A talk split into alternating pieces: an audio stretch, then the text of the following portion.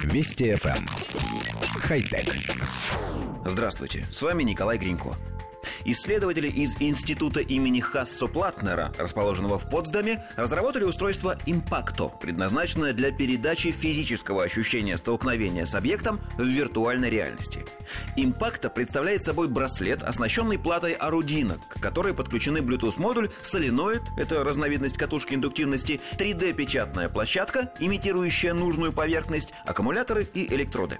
Для отслеживания движений устройство использует контроллер Kinect и платформу Unity 3D. Когда система определяет, что физическое тело пользователя столкнулось с каким-либо предметом в виртуальной реальности, браслет слегка бьет человека при помощи соленоида через 3D-печатную накладку и одновременно подает напряжение на электроды, вызывая сокращение мышц.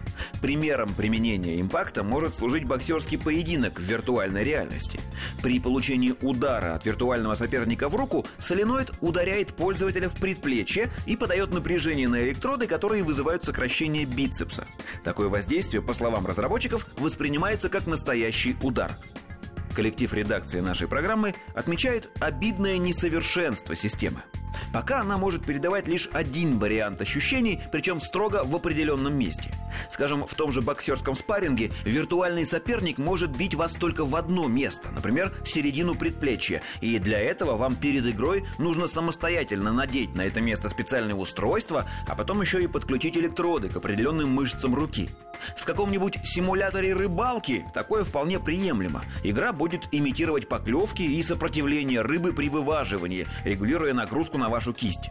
Для более серьезных забав систему придется дорабатывать.